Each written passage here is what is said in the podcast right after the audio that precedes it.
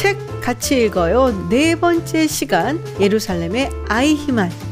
겨울방학은 끝났지만 책 같이 읽어요는 계속됩니다.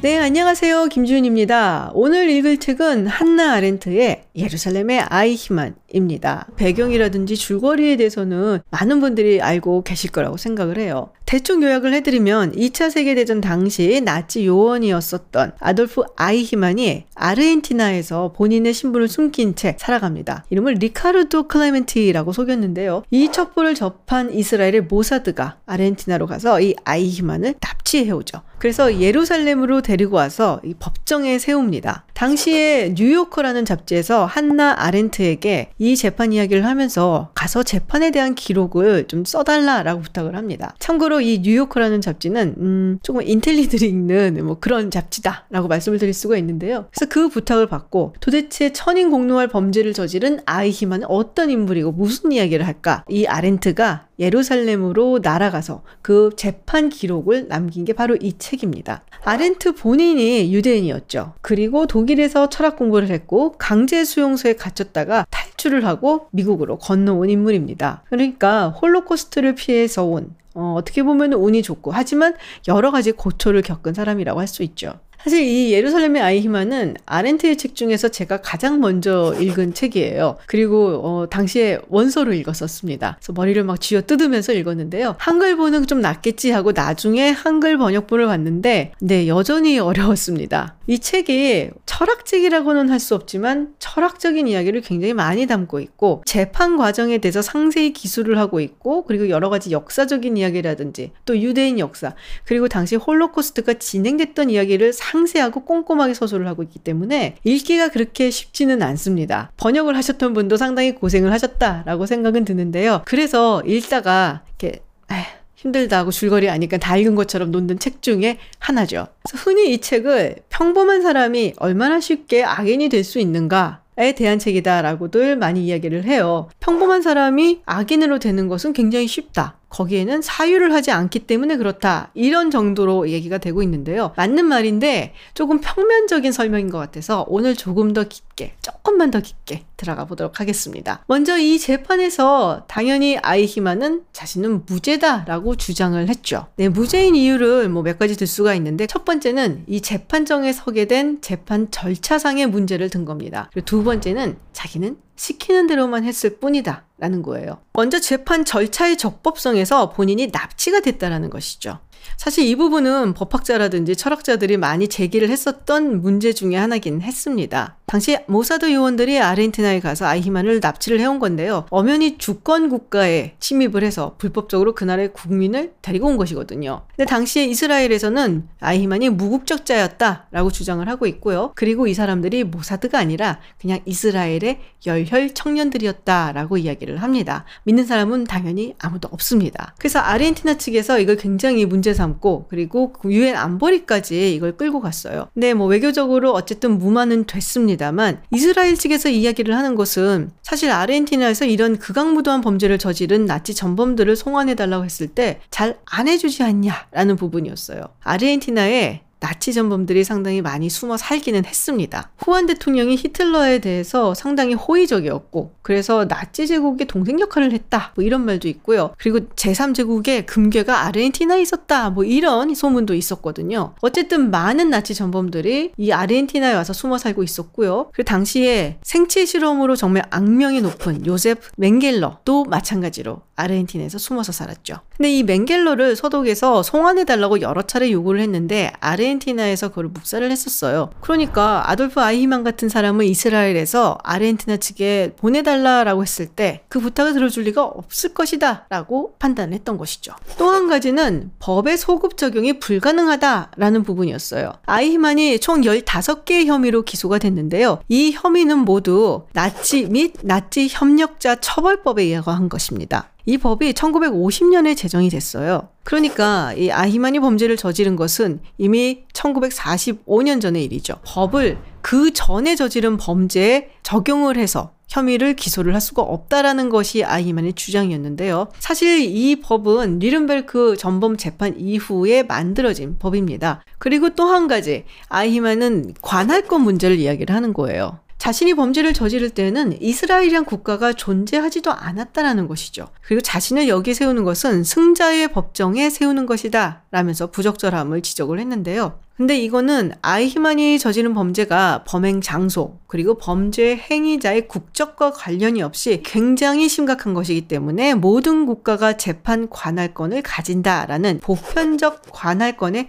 의거했기 때문입니다. 그리고 이스라엘이란 국가가 그 전에 존재하지는 않았지만 거기서 직접적으로 박해를 가장 많이 받은 유대인은 이 이스라엘이라는 국가와 뗄래야 뗄 수 없는 존재들이기 때문에 이스라엘의 법정에 세우는 것이 마땅하다 법정에서는 주장을 했죠. 그런데 이런 법적인 문제를 떠나서 아이히만을 예루살렘 법정에 세우는 것이 과연 옳은 것인가에 대한 이런 논쟁은 계속 있었던 것 같아요. 한나 아렌트도 그렇고 특히 야스퍼스 같은 경우는 이 부분을 맹렬하게 비판을 했는데요. 이것은 유대인에 대한 범죄뿐만이 아니라 인류에 대한 범죄이기 때문에 예루살렘의 법정이 아니라 국제재판소에서 다뤄야 된다라고 주장을 하기도 했었죠. 자, 그럼 제일 유명한 부분으로 가보도록 하겠습니다. 재판 과정에서 아이히만이 주장을 하죠. 나는 명령에 따랐을 뿐이다. 그러면서 칸트의 실천이성 비판을 읽은 적이 있다라고 이야기를 하는데요. 이 부분에서 한나 아렌트가 기함을 하죠. 칸트의 정원 명령 그리고 실천 이성 비판은 그것이 아니라는 건데요. 정원 명령은 절대적이고 보편적인 도덕률을 의미를 합니다. 굉장히 중요한 부분인데 아이히만이 주의를 기울이지 않은 부분이 바로 있습니다. 이 보편적인 도덕률은 나뿐이 아니라 다른 사람도 평등한 인간적 존엄성을 가진다는 부분을 고려해야 된다는 것이죠. 즉, 자기가 어떤 행동을 할 때 다른 사람이 똑같은 행동을 나한테 해도 괜찮은가? 그런 경우에 보편적인 도덕률이라고 이야기를 할 수가 있다는 것이죠. 아이히만한테 있어서 이 보편적인 도덕률, 즉 법칙은 히틀러의 법칙이었죠. 그리고 자신은 법을 지키는 양심적인 시민으로서 그 히틀러의 명령, 히틀러의 법을 충실하게 따랐을 뿐이다 라고 주장을 하는 겁니다. 특히 전쟁 막바지에 나치의 폐색이 짙어지니까 유대인들에게 온건한 정책을 했었던 히틀러에 대해서 상당히 비판을 하죠. 양심을 저버렸다. 도덕을 저버렸다. 그래서 자기는 양심적인 사람이기 때문에 나치가 멸망하는 바로 그 순간까지 본인이 해야 될 일을 했다. 즉 유대인들을 강제 수용소로 보내고 가스실로 보내는 일을 게을리하지 않았다라는 것이죠. 아이히만은 자기가 톱니바퀴에 불과했다라고 이야기를 하고요. 그리고 어떻게 보면은 독일인들도 그저 주어진 명령과 법칙에 충실하게 따르는 좋은 시민일 뿐이었다라고 이야기를 합니다. 그런데 법을 잘 따르는 이런 시민들이 나치 공범이 된 거예요. 왜냐하면 두 번째 덕목을 중요하게 생각하지 않았기 때문이죠. 내가 지금 따르고 있는 보편적인 도덕률이라는 것이 다른 사람들의 존엄성을 해치지는 않는 것인지 그 부분에 대한 의문을 가져본다든지 아니면 질문을 해보지 않았다라는 것이죠. 게을리했다든지 생각이 없었든지 아니면 다른 사람들도 전부 다 따르고 있으니까 나도 그냥 따라서 간 것인지 혹은 양심에 거슬리는 일인 줄도 알면서도 튀기 싫으니까 두려워서 그냥 무시를 했던 것이죠. 아렌트는 아이히만이 그런 부분에 대해서 사유하지 않았음을 지적을 합니다. 저는 개인적으로 아렌트가 이 부분에서 인간으로서 가장 좌절감을 느끼지 않았을까라는 생각을 하는데요. 선량하고 준법 정신이 강한 괜찮은 시민조차도 자기가 지키고 있는 보편적인 법칙에 정말로 보편적인지 다른 사람들의 존엄성을 해치는 것은 아닌지에 대해서 질문하지 않았다라는 것이죠. 그리고 그랬을 때 그런 평범한 사람도 나치가 벌이는 학살의 공범이 될 수 있다는 점입니다. 제가 가장 좋아하는 구절이 이 장의 마지막에 나와요. 문명화된 나라에서는 혹시라도 있을 살인 충동과 같은 인간의 자연적 욕구를 막기 위해 법을 통해서 살인하지 말라는 양심의 목소리를 내곤 한다. 그런데 히틀러의 법이 지배하는 나라에서는 살인을 저지르지 않으려는 인간의 자연적인 욕구가 있을 때 살인할지어다 라고 말하는 것이 양심의 목소리가 된다. 나치 제국에서는 학살이 죄악이라고 인식해야 한다는 유홍마저도 작동하지 않았다. 수많은 독일인들과 나치 당원들은 살인을 하지 않으려는 도둑질을 하지 않으려는 그들의 이웃을 죽음의 길로 보내지 않으려는 그리고 그들로부터 이익을 취해 이 모든 범죄의 공범자가 되지 않으려는 유혹을 분명히 받았을 것이다. 그러나 하느님, 그들은 그 유혹에 저항해 버렸나이다. 사실 이 책은 어, 많은 유대인들의 분노를 자아낸 책이었습니다. 이 7장에 보면은 당시의 유대 지도자들 그리고 많은 유대인들이 나치와 협력을 했었던 내용들이 실려 있습니다. 저는 처음에 이걸 읽고 굉장히 충격을 많이 받았었거든요. 근데 유대인들이 이 부분에 그렇게 많은 분량을 할애한 것에 대해서 아렌트를 많이 비난을 했었죠. 그리고 첫 프롤로그 역시 아렌트에 대한 비판이 많았는데요. 여기서 아렌트는 예루살렘에서의 재판이 정치적인 재판이다라고 이야기를 합니다. 당시 초대 총리였던 벤 구리온의 정치적인 쇼에 이 재판이 사용이 되고 있다라는 것인데요. 원래 아이히만이라는 개인이 저지른 범죄에 대한 재판이 되어야 되는데 유대인의 고난의 역사를 이야기하는 정치적인 장이 되었다라고 비판을 하죠.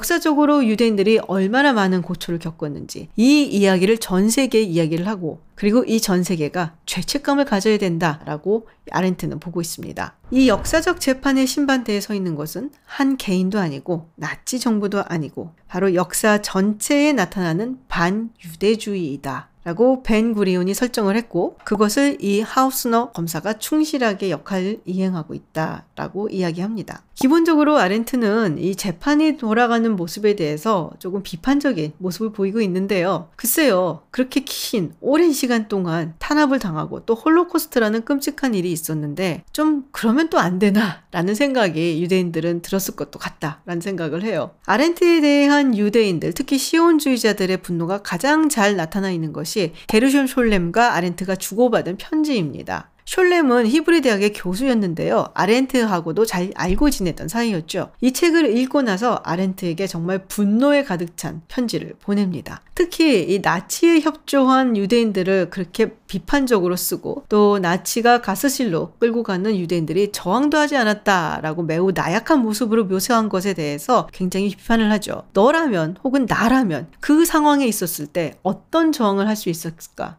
그 상황에 놓이지 않았던 사람으로서 그렇게 함부로 이야기하고 또 판단을 하지 말라라는 이야기를 하죠. 또 유대인이라면 유대인에 대한 사랑의 개념을 잘 알고 있을 텐데 어떻게 그런 비판을 하냐. 너는 마치 독일의 좌파 지식인 같다. 일가를 합니다. 여기에 대한 아렌트의 답변이 또 흥미로워요. 자기가 생각하는 유대인으로서의 정체성은 유대 민족을 사랑하는 것이 아니라 유일신인 하나님을 사랑하는 것이다. 라고 이야기를 합니다. 이렇게 온갖 비난, 협박, 그리고 지인들과의 관계도 끊어지고 외면을 당했음에도 불구하고 아렌트는 의견을 굽히지 않았죠. 그리고 이 책은 정말 많은 사람들이 읽는 시대의 명저로 자리를 잡았습니다. 저는 책이 우리에게 던지는 질문은 이것이라고 생각을 해요. 우리가 지키고 살아가는 이 보편적인 도덕 법칙은 정말로 보편적인 도덕 법칙일까? 이것에 대해 우리는 얼마나 질문을 해보고 또 깊게 생각해 보았는가? 만약에 그렇게 하지 않았을 때 우리 또한 얼마나 쉽게 악마가 될 수 있는가? 늘 그랬듯이 질문을 드리도록 하겠습니다. 여러분들이 생각하는 한 번쯤은 돌아봐야 할 혹은 의문을 던져봐야 할 보편적인 도덕 법칙이 우리 사회에는 어떤 것이 있을까요? 여러분이 유대인이라면 아렌트는 그냥 이성적인 철학자일까요? 아니면 냉정한 아웃사이더일까요?